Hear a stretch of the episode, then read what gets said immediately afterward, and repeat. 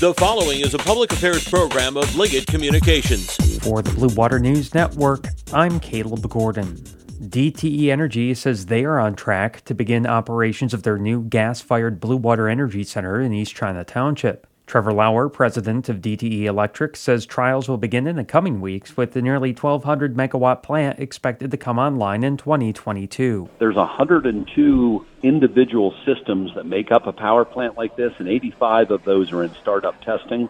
The residents of that area will start to see steam and water vapor coming out as the commissioning progresses. We'll be doing some uh, the turbines, which create the power. We'll be doing some startups of those here in late October and early November, and we're hoping to fire the whole unit up and get it linked into the grid uh, in the middle of next year. So project is going really well. The new plant is expected to replace much of the capacity of the neighboring coal-fired St. Clair power plant. This is the Blue Water Beat.